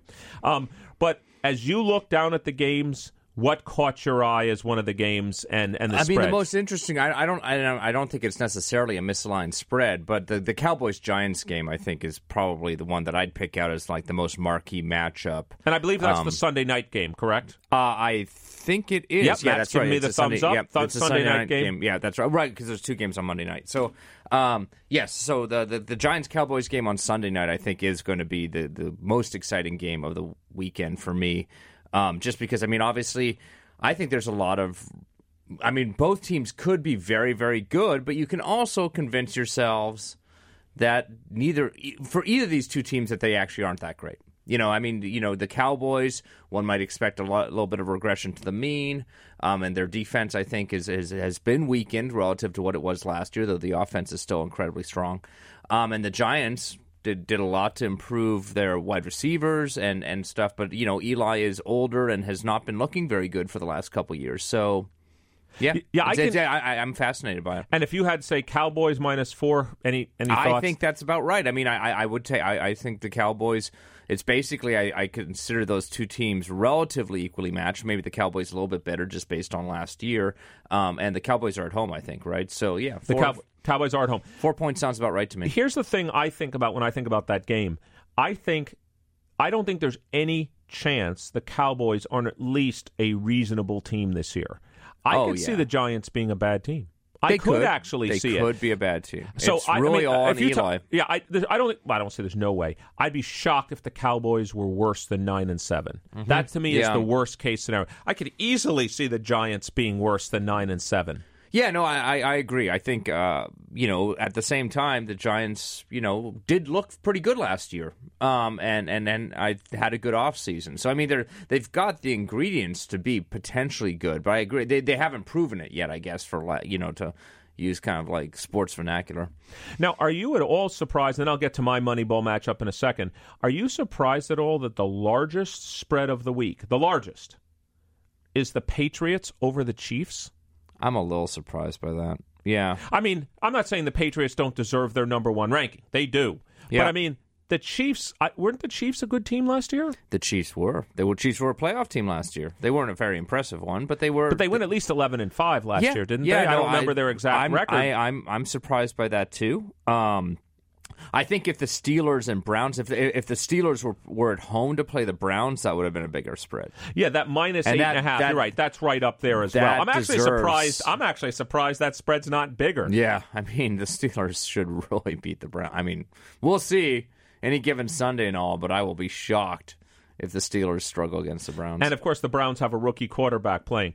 I would say the game that caught my eye as a kind of interesting game, since you picked a game from the NFC East, I will not pick the Eagles and Redskins, although that, very is, in- that should be a good game. that should be a very good game. Interesting way to start the season. I, I think, unfortunately, I like the Redskins in that game. Um, the game that caught my eye were was the Raiders at the Titans, and surprisingly to me, I understand it's at the Titans, but the Titans are favored in the game. Yeah, that's that's a little surprising. I to me, mean, too. weren't- people weren't- are very hi- high on the Titans? I know they are, but Coming into oh, the Chiefs- season. yeah. Thanks, thanks, Matt, our, our producer. I was right, uh, sort of right. The Chiefs were twelve and four last year and won the AFC West. Let's get this straight. The Patriots are a nine point favorite against a 12 and 4 team to show you how much people think about the Patriots. Yeah. I mean, for you to be a 9 point favorite, and by the way, let's just say for our listeners, let's convert point spread to basically odds of winning the game. That's got to be at over 80%. Yeah, no, I think, and, and, and I mean, I, the Patriots have to be kind of overrated at this point, right? I mean, everybody is obsessed with just how good this team is going to be going into the season. People are starting to talk about perfect. Se- I, I, I, I'm, I'm, I'm very excited for the Patriots. I always am, and they, they certainly have have, have proved, you know, earned my allegiance. But I do not think that they're going to be that good. You know that where where you should be giving them close to ten point spreads over you know teams that fought for the bye last year. Well, that's true. So that's why, by the way, the Titans Raiders game caught my eye because you would agree that I'm not saying you were worried, but the Raiders were on track to have home field in the AFC last year Yeah, the until Raiders Derek are- Carr was injured. Yep, and, and- so we have the Raiders playing. I understand the Titans were nine and seven. They were a pretty good team, and yeah, the Raiders were twelve and four. They lost the tiebreaker to the Chiefs, but the Raiders were on track to have home field advantage in the AFC last year. And I'm not saying the Patriots wouldn't have beaten them; that'd have been fine. But I'm just saying. It seems to me that the Titans being favored against the Raiders, that seems a little bit strange to Yeah, me. no, and I and I think um, right. I, I mean, the Raiders even coming into this season are you know one of the couple teams that are discussed as like you know probably going to be you know I mean going up against New England in the AFC Championship game. So So I'm just let's just maybe just quickly go down some of the other games. I mean, Jets at Bills. I mean, the Jets are absolutely putrid. It, I mean, it has the Bills minus eight. I, I mean, I assume by the way, you maybe follow this as well as I do. I assume is Tyrod Taylor still the quarterback he for is, the Bills? he is, he is. I mean, I think there was a little bit of controversy because he's had a, ba- a couple bad. I mean, I was I was actually at the the Bills Eagles preseason game here in Philadelphia, and Taylor was terrible in that game, throw, through throwing picks and everything. Uh, and so I think coming out of that game, there was some at least murmurs that maybe he would be replaced, but he's still in there. Do you think, by the way, just before we continue down the list of games, do you think that the first week of the season is a, I'll call it an arbitrage opportunity? Because it's basically the question I asked both Aaron and Aaron Schatz and Bill Connelly. Like, do we really know how good FSU is? Do we really know how bad some of these teams are? Like, we know the Jets are bad. Yeah. Maybe the Bills are bad too. No, like, how the do Bills we- could easily be bad. Yeah, so I'm saying, is the first week this Sure, I mean- I mean- opportunity I mean- where there's higher variance and they're Yeah, I mean, I mean, uh, simplistically, right? I mean, you have zero data, so there, there you've kind of ma- there's maximal uncertainty here, right? Because all you have is what they did last season plus what they did in the off season. So, so what you know after the first week, you actually have a little bit more data on what these teams are like. You don't have much more. I wouldn't necessarily update my probabilities, and I doubt the really good systems update their probabilities too much based on the first week because you don't want to read too much into kind of you know some randomness of the first week. Um, but yeah, of course, of course, the, the the uncertainty is the highest right now. Well, I want to ask you a question about that. So, there's an academic paper, as you know, I like I love writing academic papers. There's one that I've never written, but I've wanted to write, but I sort of wrote it, but it it, it was in the educational field, but it relates to football. So, let me give you the 10 second description of the paper I wrote when I worked at ETS, and then I want to ask your relation to football in our show Wharton Moneyball. So. Let's imagine I have a really smart test taker. Remember, I was working at ETS, so I'm going to use the language of ETS. We have a really smart test taker. Let's call him Shane Jensen. And I give Shane Jensen a very easy test item, and Shane Jensen gets that item wrong. Now, let me tell you, it turns out, if you do the math, the posterior uncertainty could actually go up. I see. I actually Yeah. know less about you than I did before. Mm-hmm. Well, let's talk about football. Okay, let's so the imagine the, Patriots Jets. Yeah, let's imagine, or let's even let's not let's use. We were talking Jets Bills. Let's imagine by some miracle the Jets and the Bills are both awful. The Jets win this game. You could imagine your mean assessment of them going up, but the variance also Yeah. going up. So, could you talk to our listeners? Because you don't seem to say, I don't see you nodding no. What you're saying, Professor Bradlow, Eric, No, is so the correct. stupidest thing. So, could you talk about where actually collecting data could lead to higher uncertainty? Well, it's basically because I mean I portrayed this as sort of like you know the, the the only data that you have is the actual seasonal re, you know in season results, and that's not true. I, I did sort of say the other data that you have is you know essentially a prior idea of well, how good these teams are going into the season, and basically the first week adds data. So so teams where you have no real prior idea, you know, you're you, you're very prior uncertain. Those are probably go. The first week's going to be informative. You're going to be like, well, that team looks better than you know. I, I had no idea what that team looks like. Now they look good, and so I can update and probably lower my posterior uncertainty. For some teams that go in, you've got a you think you've got a good idea, like the I guess the Jets, for example, you th- we think we've got a pretty good idea that they're bad. What if they come out and actually have a good game? Then all of a sudden, you've ha- you have data on the Jets. They've played a game, but it completely kind of goes against whatever I whatever certainty you had going into the season. You know what So it- that's a scenario where you could have an increase in uncertainty. You know what t- sounds? I mean, this is a technical thing. I'm not going to get too technical here uh, on the show, but just to let you know the math of it, it turns out. But this part, I think all of our listeners will Yeah. appreciate. If you have a unimodal distribution, meaning there's one hump, the phenomena I just said can't happen. In other words, by adding a data point, the posterior variance has to go down. The way it can increase is if there's a multimodal distribution. So what I mean by that is, let's imagine there's a possibility the Jets suck. But there's also a possibility they're good, and their your belief of their ability could have two humps: up, Yeah. down, up, down. If you allow for multi humps or what's called a mixture, that's when posterior uncertainty can increase. But as long as you say that you know everything's a normal distribution, you can't get Yeah, this result. I right. just want to. I'm just interested when really bad teams perform well or really good teams perform badly, and how I'm much adjustment I- I- that people make. fascinates me too. I, I, I hope it doesn't happen tomorrow night specifically, but yeah, um, that really fascinates And me. And you know, well. if there was any God in this world, they would allow the Chiefs to beat the Patriots Oh. tomorrow night. So I, am still feeling bad about that Super Bowl. I, I just I cannot tell you how much I think about. I, what did I lead off the show with today? Yeah. What if the Falcons had just run the ball, kicked the field goal, and won that Super Bowl? I don't know why it still bothers Tom me Brady, to this uh, day. Tom Brady still would have beat him. That's my statement. All right, I mean, well- there's no, there's no way of checking. Either way, you and I definitely agree. In the last four Super Bowls they played, the Patriots deserve to be two and two. You Oh. could pick any two you want. The Giants ones they could have won. People should always want the Patriots in the Super Bowl. I know you guys don't, but people should always want the Patriots in the Super Bowl. It's always an exciting time. They do not that that. that Super Bowl you're talking about. That Super Bowl was the largest point margin they've ever won by. It's crazy. They always, it's always exciting. So just 30 seconds left here. One other interesting game. What do you think about Seahawks at Packers? Oh, I didn't even see that one. Oh, that's going to be a fantastic game. You know that that that that one I'll definitely be tuning in for. With I, I, tremendous implications, by the Yeah. way, for down the road home field, or you know, I doubt who knows, maybe wild card. But I'm liking that's a game I with think, a I, I- I think the Packers are the team to beat in the NFC, actually. So that I think that's going to be a fantastic game because they're going up against obviously a, a very, very stout challenge there. Well, this has been two hours of Wharton Moneyball this morning. We're live every Wednesday morning, 8 to 10 a.m. Eastern, and replayed throughout the week. I'm Eric Bradlow, professor of marketing and statistics here at the Wharton School. My colleague and I and friend Shane Jensen have been talking two hours of statistics, sports, and business where all three collide. I'd like to thank our two guests this morning, Aaron Schatz and Bill Connelly, and of course, thank our producer, Matt Datz, and our sound engineer and associate producer, Danielle Bruno. Um, you have so much sports and statistics over the next week. You got NCAA football. I hope everybody watches the U.S. Open tennis. You've got the NFL, all kinds of things going on. So between now and next week, enjoy your sports, enjoy your statistics, enjoy your business. Till next week, here on Wharton Moneyball.